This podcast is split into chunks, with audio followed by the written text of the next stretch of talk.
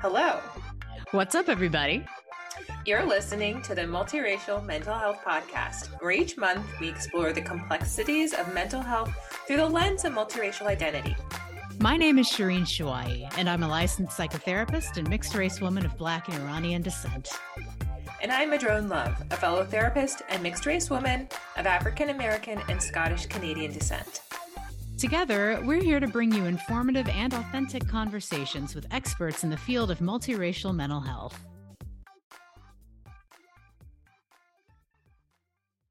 So, we wanted to add a bit of context or a preamble to this podcast um, because of upon listening to it we recognized that there were some dynamics that were happening that we were weren't entirely conscious of during the initial recording mm. um, and the first dynamic that stands out is that we were using an american framework of race and mixed raceness um, I might even say like a California Bay Area bias or something around it. Um, kind of how how to understand people of multi heritage that that we identify as mixed. And our our um, guest today is from Trinidad and Tobago, and she identifies as black with a white mother and a black father. And even though she shares this with us, there's a way in which we continue to put her in a box of of being mixed, of having a mixed identity. Um, mm-hmm. yeah, yeah, and it's it's a learning experience for us alongside uh, you know our listeners um, and just anyone who's interested in these topics because I think it actually illustrates something that um, you know, as mixed people, we are trying to find a shared language. Uh, of our experiences, and our experiences are so varied and variable mm-hmm. that um, you know we're doing kind of the best we can from here and wanting to learn as we go and learn from our guests versus imposing any ideas onto them mm-hmm. um, so that you know over time um, uh, this becomes more of an expansive conversation mm-hmm. Mm-hmm. so we just wanted to point that out in advance mm-hmm. yeah and i'll add one more um, aspect of what was happening was again Lara identifies as a black woman as she says for political reasons and there are so many people um, who have multi heritage background that identify using more monoracial labels, specifically folks with any African heritage. Mm-hmm. And so we just want to respect that, mm-hmm. respect um, however people choose to identify. Uh, also respect the the legacy, the reason why people would choose um, to identify as Black or any any monoracial label. Um, we're not we don't have an agenda to force a mixed identity on anybody, um, and we really want to just again respect how folks have chosen to to describe their experience. Mm, mm-hmm. Yeah, we we might even in the future have uh, an episode on this topic. Yeah, I think that'd be great. Mm-hmm. Okay, well, here we go. Here's the episode. Hello again, everyone. Today we're talking with clinical psychologist Lara Baden Semper. Lara has been practicing neurofeedback and psychotherapy in Trinidad and Tobago for the past 14 years. She's a level two trained internal family systems therapist and a regular program assistant or PA for IFS trainings. She's also a certified and specialized neurofeedback practitioner and is trained in EMDR, emotional freedom technique, and HeartMath. Born in Trinidad and Tobago, Lara has Afro Trinidadian and White English heritage. Lara is passionate about creating a therapeutic space where clients can unburden and heal from wounds caused by systematic oppressions such as racism, ableism, sexism, homophobia, poverty, colonialism, and imperialism. So, why don't we get started with if um, you wouldn't mind telling us what made you decide to become a multiracial focused therapist? Mm. So that's an interesting question for me because I've never thought of myself as a multiracial focused therapist. I am a person, a multiracial person, and I am a therapist, you know, and practicing in Trinidad and Tobago, everybody's mixed in some way or another, the majority of the population. Um, and it's so it, it lands very differently here. So all my clients, majority will have either mixed race, and it could be more than one. You know, you could be, my, my stepdaughter is African origin, Indian origin, has Chinese, white European, and indigenous Indian heritage to start off with. And that is not uncommon. So it's always there. It's it's part of the culture.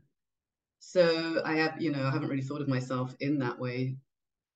I guess that my my my mixed raceness did in a way lead me to become a therapist because I um I started off born in Trinidad and Tobago. Race wasn't a thing. I was just a regular kid. Then migrated and ended up in Belgium, which was a very racist place at the time. And so then I then I knew I was black.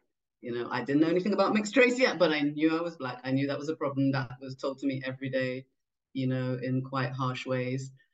Um, was, you know, I was in a, the only black child in a in a white um, English an English Army kids school, and had a huge impact on on me feeling bad about myself for being black. You know, I understood that much, and then moved to England, and then you know got asked the question in the playground one day.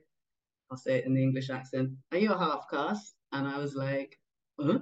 I had no idea how to answer the question, but it was the beginning of me being able to understand. Oh, like yeah, you're not white, you're definitely not white, but you're also not quite black. And it is a whole another understanding for me coming, and that was coming from a, again from a white perspective, and what I, what I now understand as being, you know, white supremacy culture defining who I am and, and the ways that I'm not not white. That had such an impact on me in my life that I think it's one of the things that brought me to therapy as a client. And in getting therapy as a client and the many experiences I had there, lend me the good and eventually and a lot of very unhelpful maybe harmful experiences led me to eventually becoming a therapist and i bring all that into my work. You know i understand what that's done to me and you know it helps me to see that that's what might be a problem in my clients too and make a space where it's okay to talk about all these things.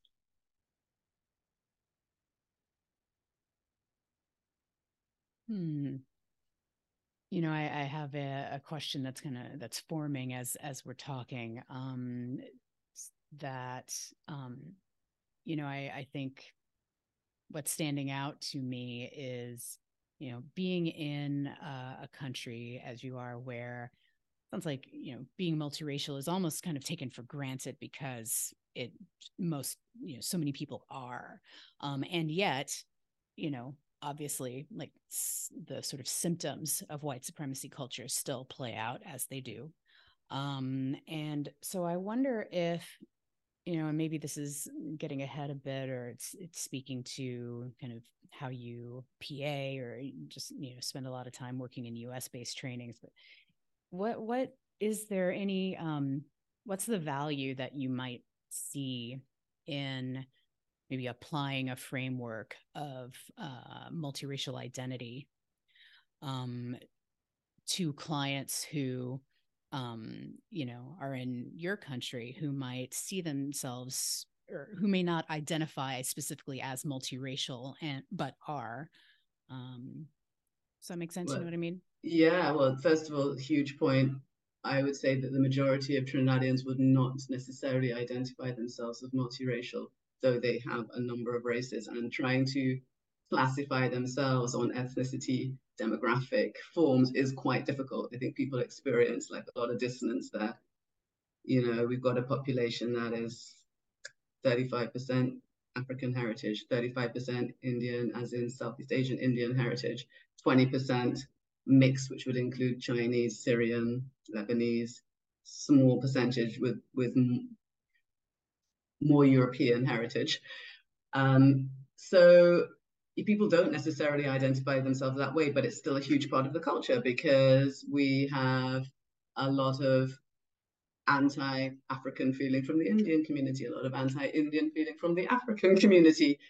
We still see white supremacy thinking amongst our leadership, even though they may appear black or they may appear Indian, in that the lighter your skin, you know, culturally, still the better it is for you, the better you'll be treated. People will make assumptions about your status, your socioeconomic status, for example, based on the color of your skin. So we have colorism playing. So in that way, it's still such a huge part of us. And my, me understanding it, especially coming in the US and working in US trainings and seeing how this multiracial lens is it's kind of focusing on what that means. It helps me to bring that back to my clients and say, well, maybe you're feeling this because you know, because of the very different parts of your heritage and how that's landing in you.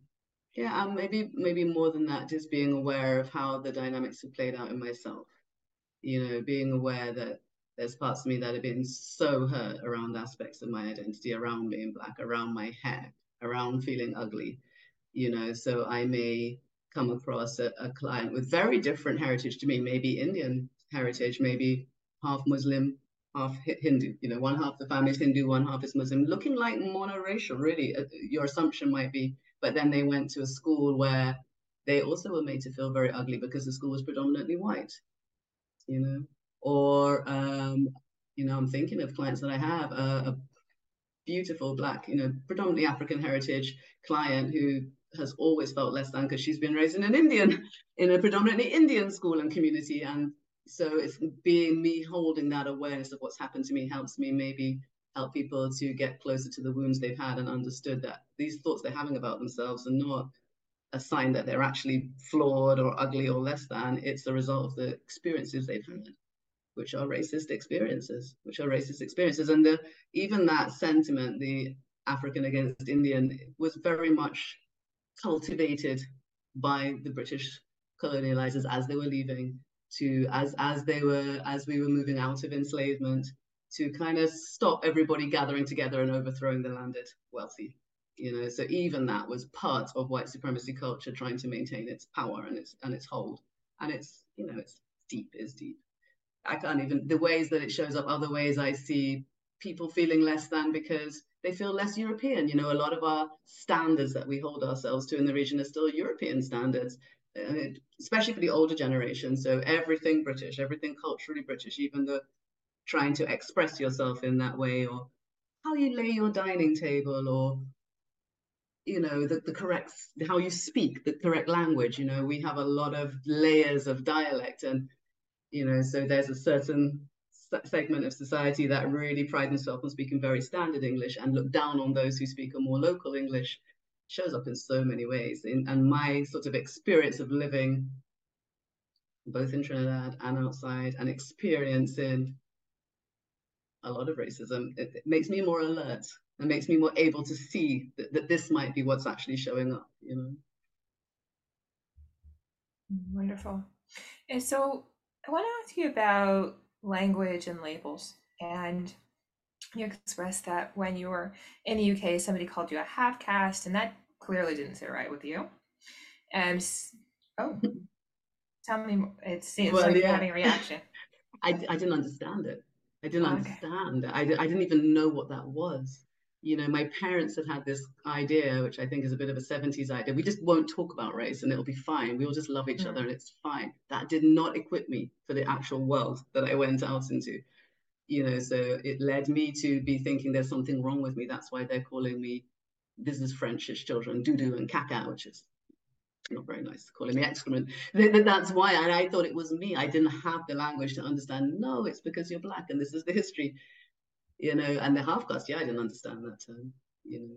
I don't even know what it was but the languaging yeah carry on so i've got another example of that so i'm curious how um, either you racially identify currently um, or how somebody who has a one parent who is say predominantly of african descent and another parent who is of predominantly european descent or um, south asian descent yeah, I'm mm. curious about the labels that are used in Trinidad and Tobago. Right, right. But I would describe myself as black, as in a political statement. I am not white, you know, and that would be my personal description. And I would also say, you know, got a black father and a white mother. So I would not like to describe myself. I do not like the word half plus. It feels so painful. It makes me think about slavery. It makes me think about house slaves and it makes me think about all of that. And the other thing I've been called down here, I went to report a crime was, and they were taking in my data in the, in the police station and they're like, so wait, he's a half breed or what? It's another really uh, not very, it wasn't good. I got real mad. They had to change the officer and get me somebody else. But you know, the fact that the guy said it is that it's, it's, it's so much still in the speech, those words, and they feel, they feel horrible. They hurt still, you know? Um, here, people would describe me, they frequently do as red. And red is like better than black, not quite white, you know, and something I also really, really, really do not like. It's to me, it's just completely a racist statement. It's just basically everything is defined on your proximity to whiteness.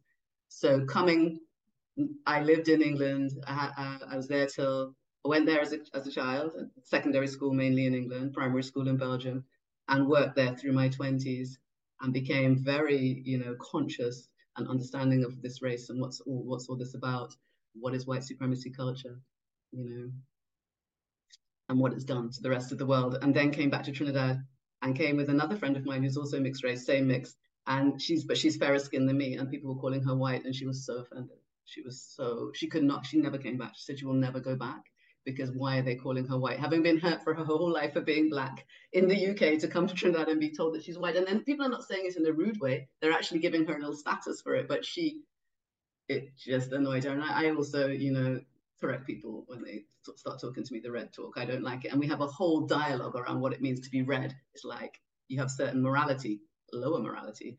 You know, they've got mixed race morals, they say. It's like that is a slur in itself. So yeah, there's some pretty ugly labels. And we have labels for African Indian mix, you know. Some people own it, some people do not appreciate. We have we have a lot of racial labels going around, all ways around. But I think how people would often identify themselves here is a lot of people like to say I'm Trinidadian. I'm Trinidadian, but it's not an ethnicity. But I think it it feels more comfortable. I think people are very uncomfortable around racial labels still. And so, what has that been like for you um, to have so many different labels applied to you uh, over the years? Yeah, I mean, it has not been, you know, always less than, always less than, you know, as a, as a feeling of being less than. Um, and I kind of accepting it in terms of, okay, I understand white supremacy, but hard when it also can make you feel that you do you belong in your black community as well. And that so that can be that was quite hard for me for you know at times when you know people especially in england gravitating to west indian community in london to find sanity and safety and but sometimes being met with particularly from girls at that competitive edge and i didn't understand then i didn't understand i felt black so i didn't understand that my lightness was making them pissed because maybe I'm going to get more attention because of my lightness, and I didn't understand it then. So that's one way that I've uh, that I found very hurtful. But it is a lot easier now. But that was certainly my experience when younger. Well, Lara, how how do you approach discussions about race and ethnicity in in therapy, um, and you know inter, intersectional aspects of identity? Because there are you know so many that uh, we're carrying with us. Mm-hmm. So I see like two parts. How do I approach race and ethnicity discussions in therapy? Well, I start off by owning all my identities. Like when I first start to work with a client, I am like upfront. This is this is me. I'm half black. I'm half white. I've lived in Trinidad. I've lived in England, and I will also speak to some of my other identities. Uh, quite a few of them. I will talk about my neurodiversity. That I live with autoimmune disease. That I'm a I'm a solo parent and a grandmother. I'll give my age, kind of lay quite a lot of my identities out there. And find doing that, that I'm a trauma survivor, that I came to therapy after being a client because it helped me and, you know, eventually decided, oh, I'm going to do this. I tend to put all of that out there. They'll know who they're talking to. And I find it does help to create a space where maybe you could bring it up. You know, I'm setting the tone that it's okay to bring it up as well whatever you're sitting with. You know, I want to welcome that. I'll state my my, you know, that I'm cis, uh, gendered, straight, but you know, I'll, I'll, lay it all out so people have an idea. Mm, that transparency. Yeah. Uh, and do clients then feel that they do they do you find that they bring up their own identities more freely because of that? Definitely. There's normally like at least one that people jump on straight away, and they're like, "I'm so glad you said that," and they'll they'll they'll go into it. And there probably will be others as well. So you know, it's not that I'm going to push my clients like talk about your racial trauma, talk about, but as clients are talking, I am holding in my mind like, I wonder if this is part of your racial trauma. I wonder if this is part of the ableism you faced. I wonder. So I'm kind of like holding space for it. And, you know, the, the way we work in IFS, I'm not going to be telling anyone where to go. But if a part is going, part of a person is telling me about experiences that I can see are clearly, possibly rooted in white supremacy culture and the impact of it, you know, I'm holding that awareness and helping them to, to get there. Just, just by being aware just by being and resonating with what they're saying, with their pain, with their suffering, with what it's done to their identity. And maybe I'll ask a question. Do you think it's because, you know, do you think it's because your hair is not the hair that everybody else had that you hate it so much? You know. Mm-hmm. Mm. Well, you know, I'm appreciating you uh, bringing up IFS in this discussion, and uh, you know, I think again one of the uh the reasons that i i approached you about doing this was that you know we PA'd together and um and you know ifs talks about legacy burdens right? Just sort of a you know how how our our systems organize around intergenerational trauma um you know what we receive from our ancestry um and you know in a nutshell. And um i'm curious to hear your thoughts um about a you know if if you can maybe define ifs for our listeners here um and then b how what are your observations on um how multiracial folks address the the concepts and work with their their parts around legacy burdens. So that's, that's a big question. So I, ifs is a model of understanding i would say humans human psyche and how we work that understands that we are not uh, we are multiple beings. At core, we're multiple beings. It, you know, we can hold different motivations at the same time. We can want to get up early to exercise, be real committed to it, and also just decide to switch off that alarm and go to bed. And I stay in bed. And IFS would say that's two different parts of us, two different motivations, two different viewpoints running at the same time. And it's um, and I love that. I love the model. It to me just helped me be able to make sense of so much about myself you know, even that little example, or, you know, the health manager that I have that's like, you know, you're going to eat the right diet so you have no flare ups. And the other little impulsive one that just grabs the chocolate and starts eating it. It helped me make space for all my varying, for my complexity. And in terms of being multiracial, multi ethnic, multicultural, that's huge. That's huge. It gives you a space where you can hold all your your complexity, your varying parts, you know. Mm-hmm. And so that, yeah, I can't remember exactly what you asked about IFS, but that, that's how I love the model. And it's that holding that we can be multiple, we can have multiple feelings running at the same time, and they are both true, and they are both of value, and they are both trying to provide some information to us as a system. Mm-hmm. And then I guess the other important part of IFS is that we also understand that there's a, a self energy, it's called an IFS, you know, um, a higher self, uh, an infinite self, a universal self, a transpersonal self, mm-hmm. a spirit self, depending on how you look at it, that can hold all of these facets. And in and that has no problem with all of the for all the ways that you show up as a person, the things you consider good and the things you are ashamed of. That this self will be quite okay to hold all of you and love you as you are. And so that's been a, you know, and and in that I think is the healing, and that's been a huge piece of the importance of IFS as a model to me in working in working with people with who've had all these different experiences in life. And to me, being racial, multiracial, you know, anything other than being white in a white supremacy world is going to lead you to some wounding. Some parts of yourself may have been shut off. Actually, even if you're white, that, that's a complete lie. Because even if you're white, you're carrying the burden of it. It's not healthy for anybody. Mm-hmm. So there's going to be parts there that are hurting, and IFS is a as a way to approach those parts in a non-judgmental, you know, trying to approach it with that self energy that can hold anything, and can understand anything that comes up in you, mm-hmm. and can help you to heal any places that you've been hurt. Mm-hmm. Yeah, I think that was the um, the attraction to IFS for me too, and I think a lot of uh, IFS folks would would agree with that. The idea that um, we, you know, it sort of takes for granted that we all have parts and we're all of of multiple minds about something, right? I I, I tell clients, you know, it is completely normal, and you know, if you think about it, we can feel five different ways about the same event, right? Um, and so tracking that in terms of parts and um, yeah again just yeah like you say like allowing space for the the complexity and the nuances of our our internal experience um mm-hmm. and go on I say we could kind of add, and the way that our parts show up in our system is the ways, you know, based on the experiences we've had. So we internalize our environment you know? So if we've experienced racism we're going to internalize parts. We may internalize racist parts and parts that are hurt by racism. We may internalize parts that tell us well you know lighten your skin. You look a lot better then. You know that that's just a part. It can show up as racist inside you know? So we've taken in our external experiences and creating parts interjecting them creating parts around them.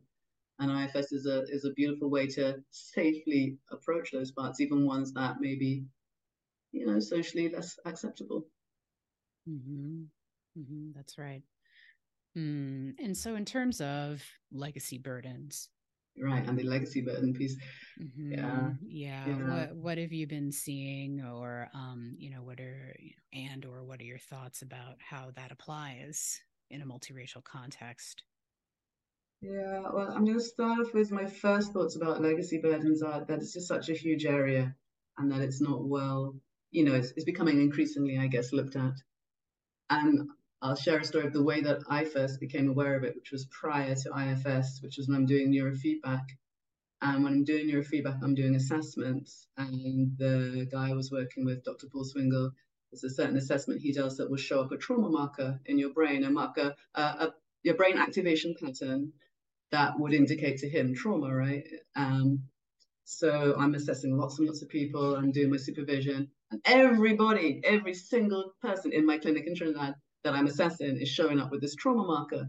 And he's like, nah, there's a wiring problem in the office. So we got the office rewired. Nah, there's something wrong. Check the equipment. We changed equipment, changed the wires, changed everything.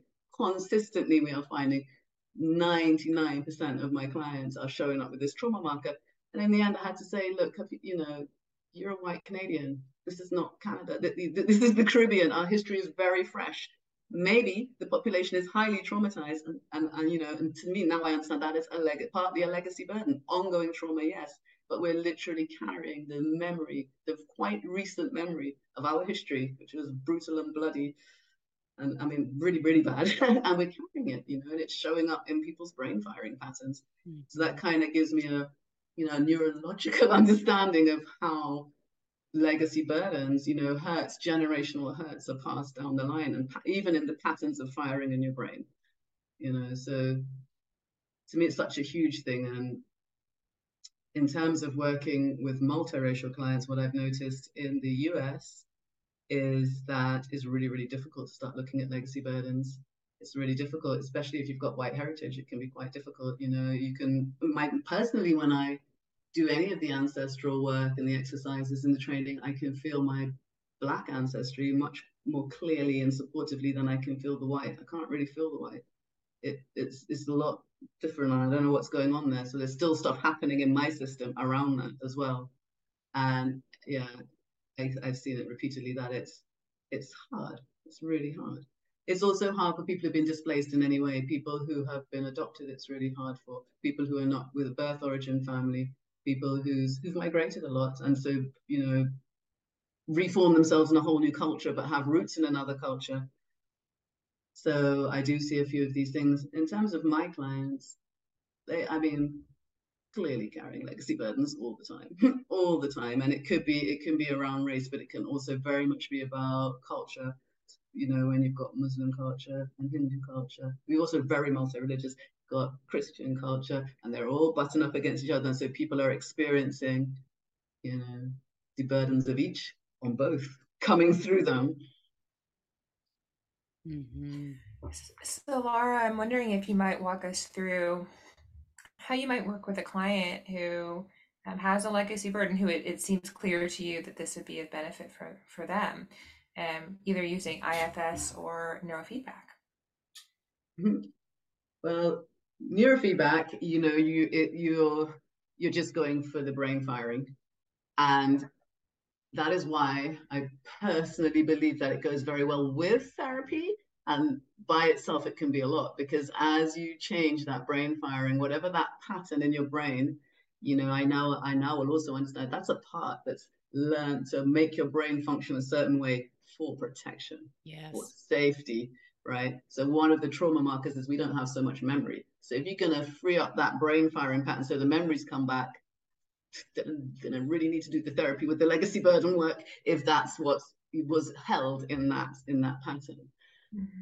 So um, yeah, and in terms of the therapy, psychotherapy work, you know, if someone's talking about a burden they're carrying of, I don't know, whatever it is, I'll ask them how much, straight out ask them. In IFS, you straight out ask them how much of this percentage belongs to you and how much is not yours you know, and or you'll ask them how much of this is not yours. And they can quite often just give you an answer.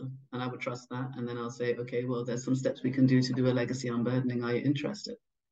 And some people are, and some people have a lot of stuff coming up. So then we don't we don't do it that way. We can unburden it in the in the normal way that we do in IFS. So it's it's an offer and it's there on the table and it's, it's not directed because IFS is, is, is following the client system rather than me deciding, oh, I have this great intervention. I have to work quite hard on that, pulling back my great interventions and seeing where the client system actually wants to go. Mm-hmm. So, just in terms of the interventions that you use and the approaches that you use, you mm-hmm. see your work is a kind of a blend of IFS, neurofeedback, uh,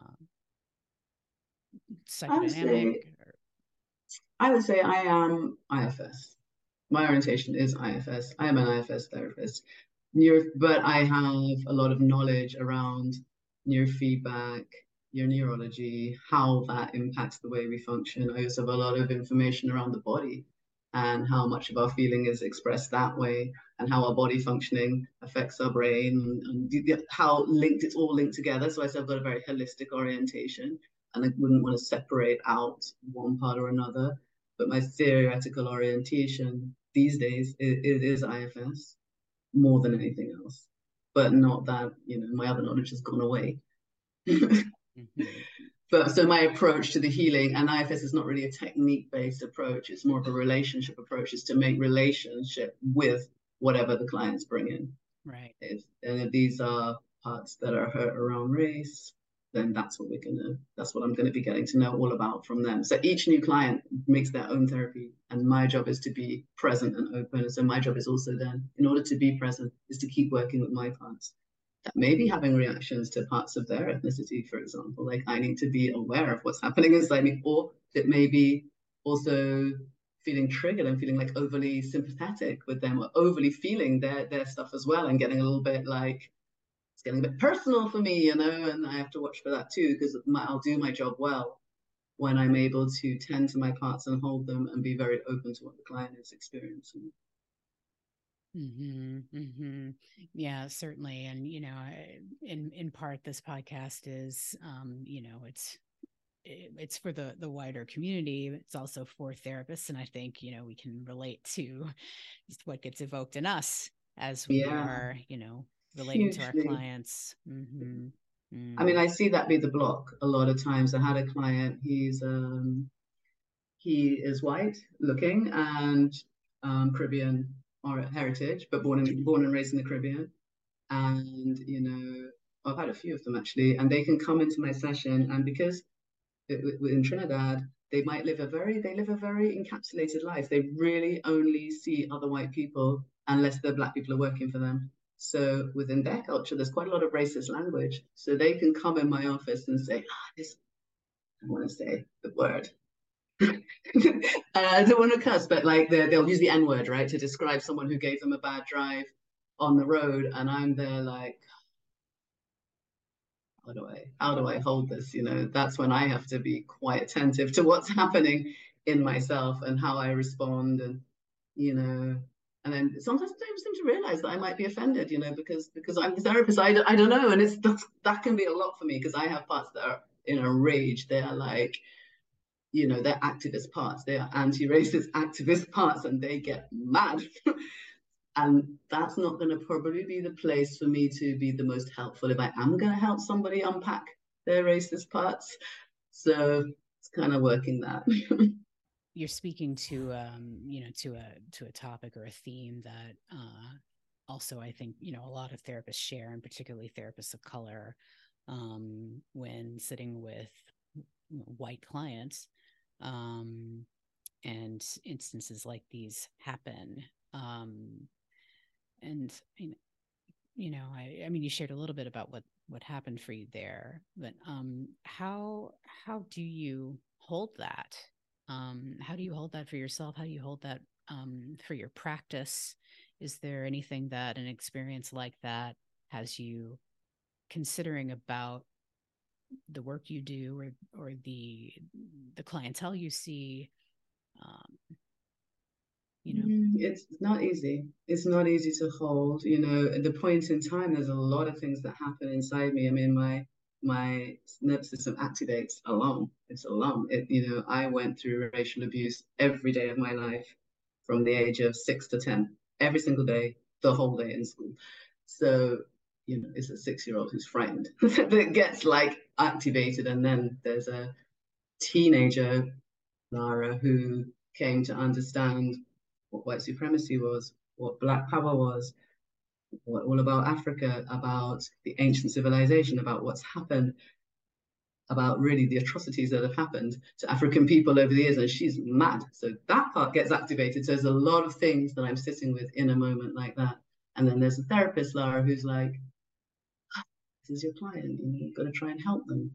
They're doing this because they're injured. They're doing the, the part, there's the part that has the understanding that this is the culture you're in you know, the white business class in my in, in Trinidad and Tobago, in my culture, pretty racist. They're pretty racist. You know, they're living the white supremacy kind of. They they you know, it, strangely, a lot of them may not fully pass for white if they were in the US, but they're living it here, and they have the money, and they also, you know, pay very poor wages and look down on black people horribly, and you know, I have to hold that that is their culture, that that is their culture, and you know, I still work with most of them. I don't fire them. I, I don't not work with the clients. You know, it's not a huge my my I guess my um, client base kind of reflects the population of the country. It's the same kind of mix, so it's not loads and loads of clients I have in that bracket. Um, yeah, it, it's quite it's, it's, a challenge, but I choose to I, have chosen to try and work with it, and I have to let the the one the activist she I have to calm her down quite a lot because jumping in and trying to correct people, I, I know that's not going to be the way. So I have to kind of comfort her with the fact that, well, she lets myself energy handle it. Maybe the person will heal. But these are, even though it's presenting as oppress- oppressive behavior, I think it's still it's still based in wounding. I think it's based, it's not based in health. You know, it's not mm-hmm. based in their highest being. So I try to hold out that if I can stay in myself energy, maybe we'll get there. Another client I've worked with long term, and really I'm seeing that the journey's danced in and out, in and out, in and out, and I'm seeing them come to a place where they are making a bit of peace with with that.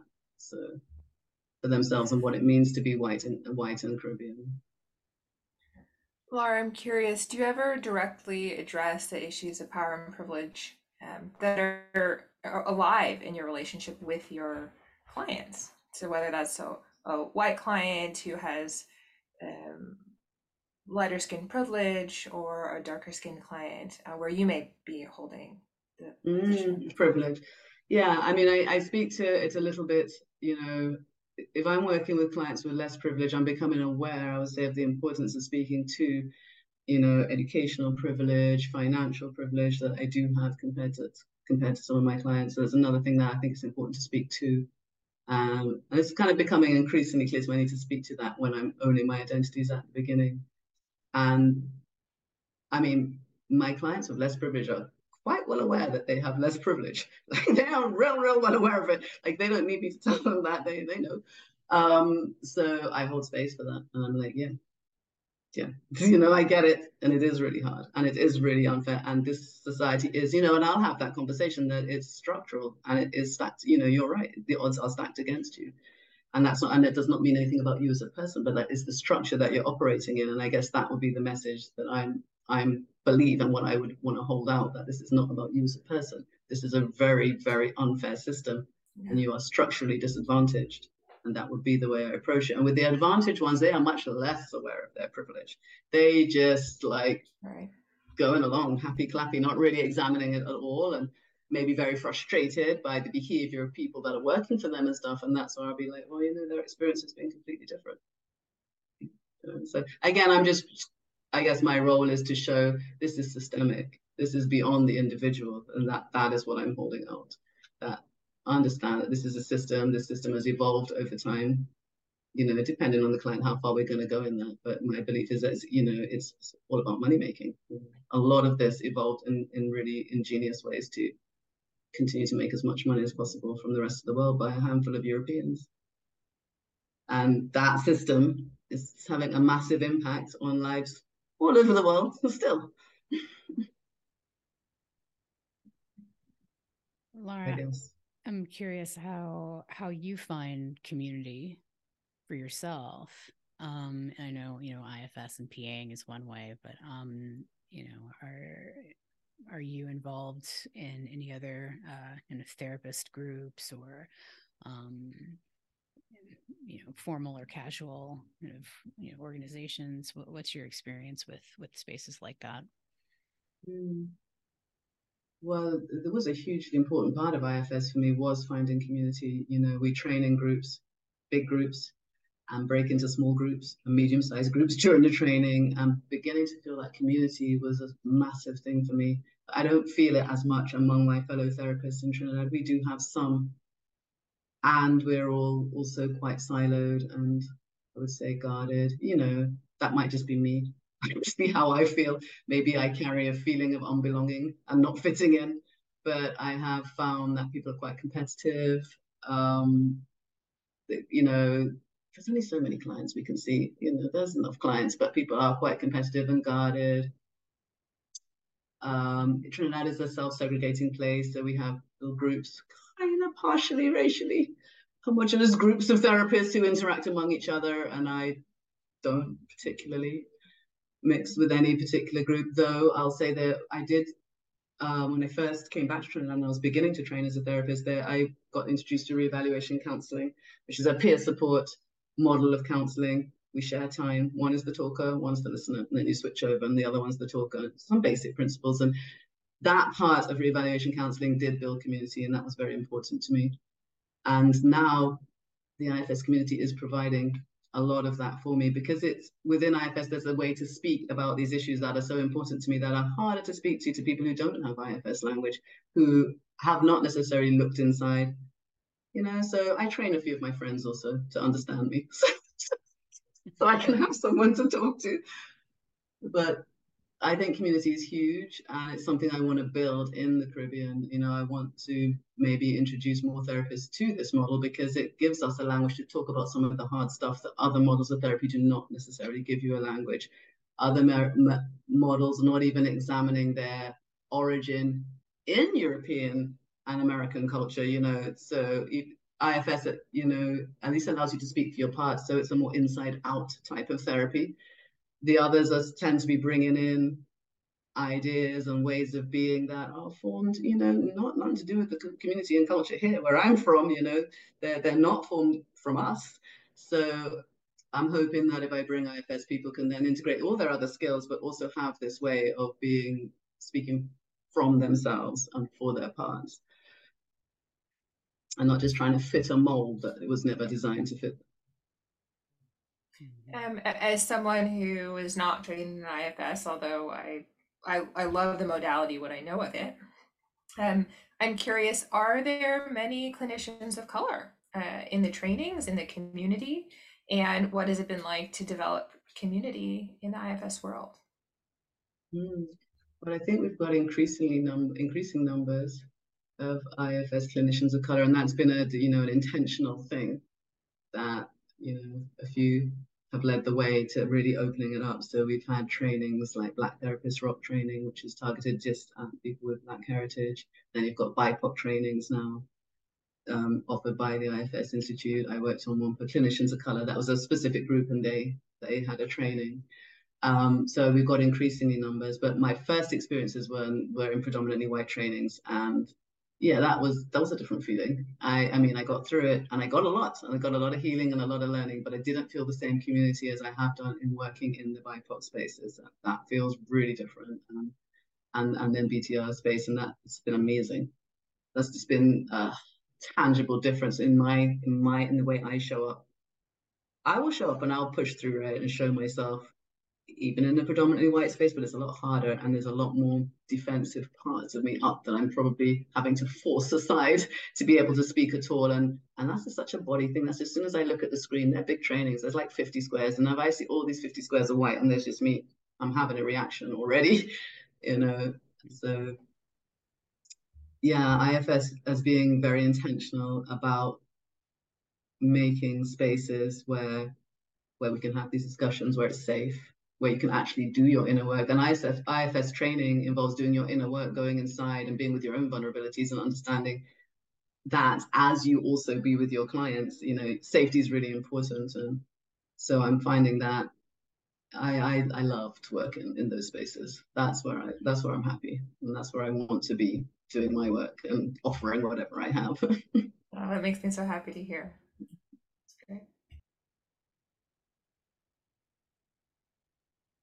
Hmm.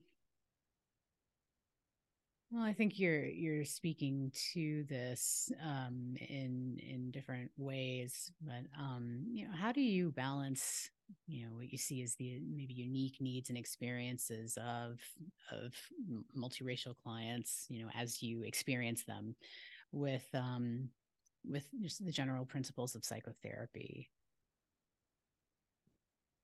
Well, again, you know, I've got to go. I'm, I guess I'm blessed to have this model, but with IFS, you're understanding your client's going to have parts, and a multiracial client might have multiracial parts. Um, you know, it's almost as simple as that. And you know, in my own in my own explorations of myself, you know, I've gone inside and I found some parts that are one's a little white girl, you know, and another part has an instant reaction going, "What the she doing here? Why is she here? They don't like her much." And she's there saying, well, just be pretty like me and then you'll be okay. She's a, she's a little girl and she's holding a little black baby that looks kind of dead. It's a very strange image, but it shows me that our parts can like have even different ethnicities on the inside.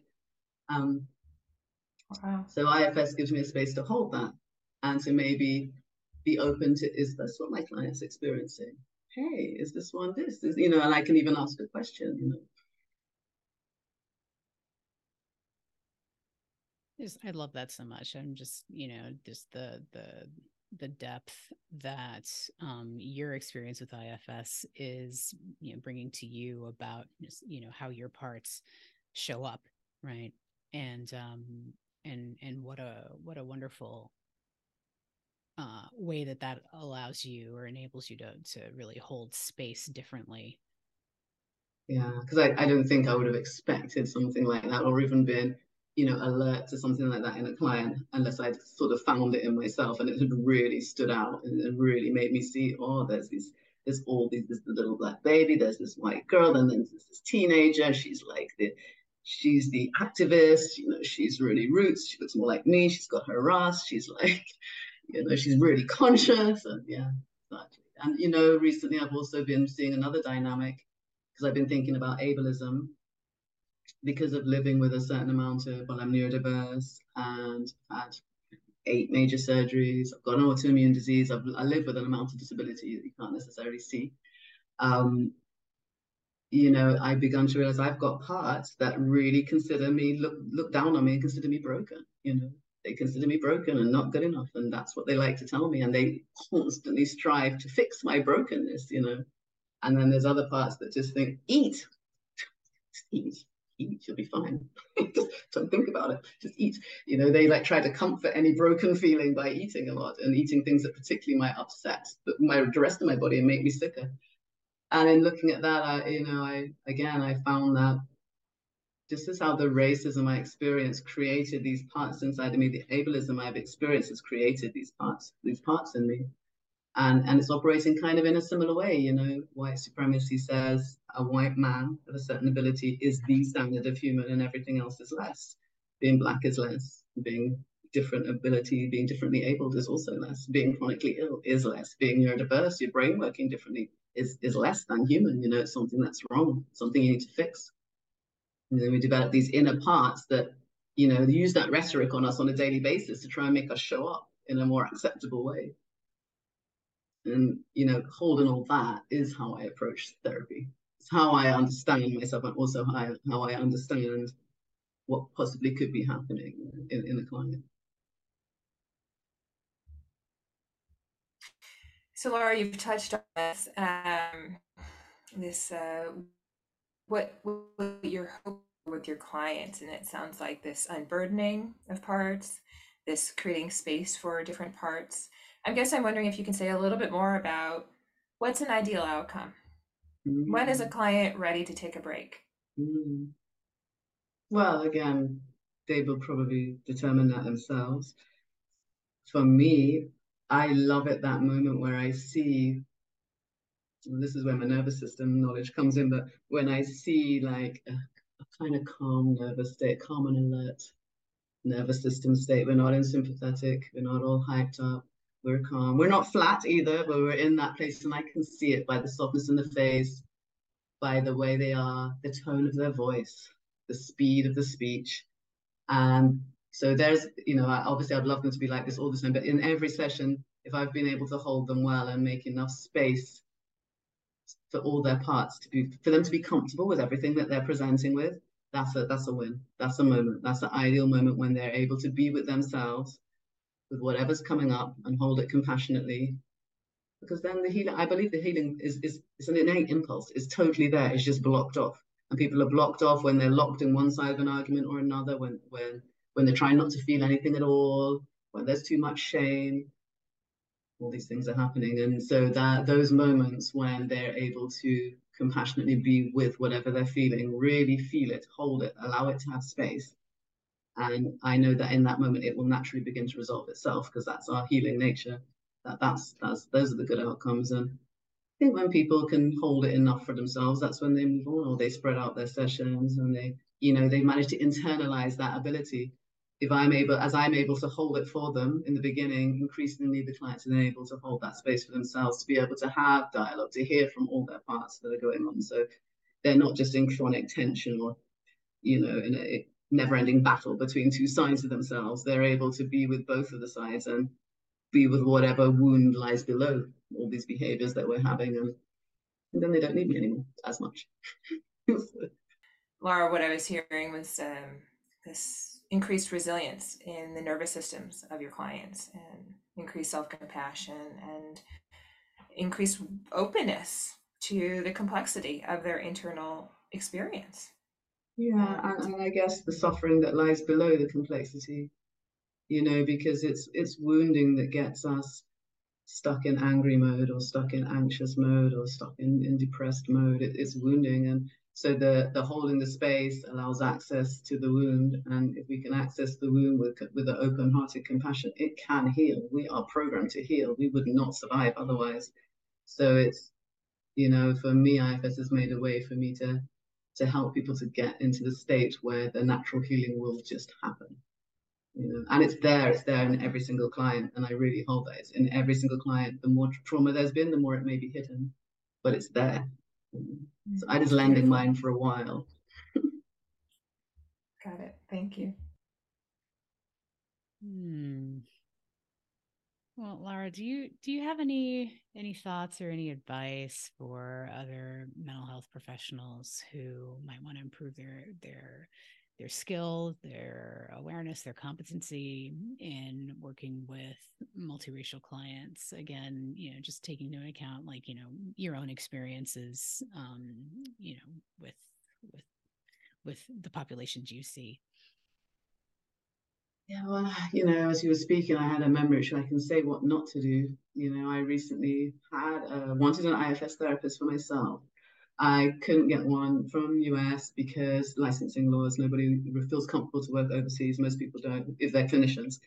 Uh, it's not within your license, right? So I came to understand that. So I said, okay, let me head to the UK, went online, went looked in the UK, found somebody supposed to be well trained in, in the IFS and, and did the therapy. And, you know, had a had a feeling. He's a white English guy. I had a feeling from the beginning, but I spoke to him. I said, you know, I'm a black woman from Trinidad and Tobago. This is my heritage. This is who I am. Are you going to be comfortable? Yeah, yeah, yeah, yeah, yeah. He says. And then we start the therapy, and you know, I wasn't comfortable. I was overriding it, but my body, and I do believe a lot. So this is one takeaway. Maybe a lot of racial trauma is in your body. It's in the subtle holding in your body. That's the first place it's going to show up. That's how you're going to know yes, I am experiencing a microaggression. It's a body feeling, you know. Mm-hmm. So I was getting them, but I was ignoring that, you know, because I'm in white space. I've got my mask on. I'm doing the do, you know. I'm turning but I need this therapy. I want, I want to learn this model. I want to learn it from the inside out.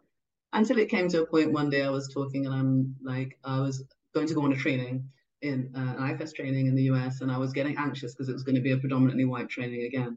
That's my level two, and I was like, you know, and I just wanted to talk about it, like my feelings about going into this predominantly white training. And and he's like, some point in the conversation, he says, "Oh, well, it's a good thing we don't have any racism in England, then, isn't it?" And I, it was it was just too much. My brain exploded.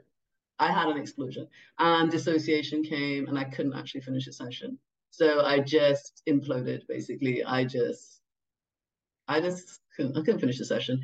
I just let him talk. I said nothing, and we just finished. And then then I sort of debriefed myself, thought about it. I realized what was going on. I caught it. I'm a little familiar with my parts, and so I, I paid again to have one more session. I had to pay him for to address it, to say, you know, this is ridiculous. You know nothing of your history. You know, England and a few other Europeans are literally the cause of all of this structure. You're literally created it. Your country is built on it. Like, what are you talking about? And on top of that, I've lived in England. So it's not only the legacy in my region, I've experienced direct daily racism in England. I went to a school with swastikas on the wall, little signs that say National Front, which is the UK um, KKK equivalent. That was my school. Like, this is my daily existence. What are you talking about? And I told him, you've got to, you've got to inform yourself. You cannot take a black client and say that you're multiracial client. Anybody who's not white, you cannot take them and, and, and say that you are happy to work with them and be that ill-informed because you are going to do harm. You know, yes. you, have got to know something. You've got to do some research, do something, you know. And you don't have to know everything. You know, I don't know everything about every client I work with. You know, as we're so mixed here in Trinidad that people are coming with really different stories. You know, so, so the other thing is be open. So that that therapist could have also just been open to hearing my experience, but no, he wanted to jump in there. And, and you know he was feeling triggered, right? He's starting to feel guilty maybe in there, and he and he comes with this nonsense that, I mean, I could never do therapy with him again. Like, mm-hmm. And luckily, I was also in a supervision uh, for people of color in a small supervision group for okay. women of color led by a woman of color and right. in there i spoke of it and they said like get rid of him it really helped me to say oh yeah my reaction's right because i was like confused you know i was so mm-hmm. yeah a little bit informed we've got to understand system systemic oppression we've got to understand it if you're working with clients any client anywhere it's going to be a piece of it you know? And multiracial clients have a complicated experience of systematic oppression, even more complicated, maybe. I don't know if even more, but it's, it's got its own complexities. And then I guess open to hearing their experience, you know, because I, I work with people uh, in religious life, for example. I know nothing about religious life, but I think the beauty of my experience of being all of you know different cultures, different races. I, you know, I've existed in so many, e- even in terms of economic privilege. Uh, in the UK, I went to like a really poor school in a poor area, you know, and in in Trinidad, I live a very nice, solidly middle class life. You know, I've got the, all these different experiences. Your clients will tell you. You just got to be able to hear it, you know, and you've got to check your reactions. They will tell you what everything, you know. So my clients from religious life explain to me all kinds of, you know, and I can go with it because I'm open to their very different ways that they experience in the world than, than what I have experienced because I wasn't brought up religious. You know. Mm-hmm. Mm. Well, thank you so much, Lara, for you know for being here and and just sharing sharing your vulnerability and um, really just speaking from your experiences and from the heart about uh, you know um, what you've observed, what you what you've been through yourself. Um, really appreciate it, and uh, you know, as we close here, wondering if there's anything that you would like uh, to share with our audience about how they can find you. Um, you know, any places that you're showing up, soon? You know, any trainings you're doing? Where can people find you? Well, you know, I guess my email is the best way to find me. I don't have a website as such. You know, it's, it's since COVID and all the online working that the idea of working for you know in people in the US or other places is, is become more of a thing. You know, and I'm really happy to work with people from everywhere in the world. I, I love that.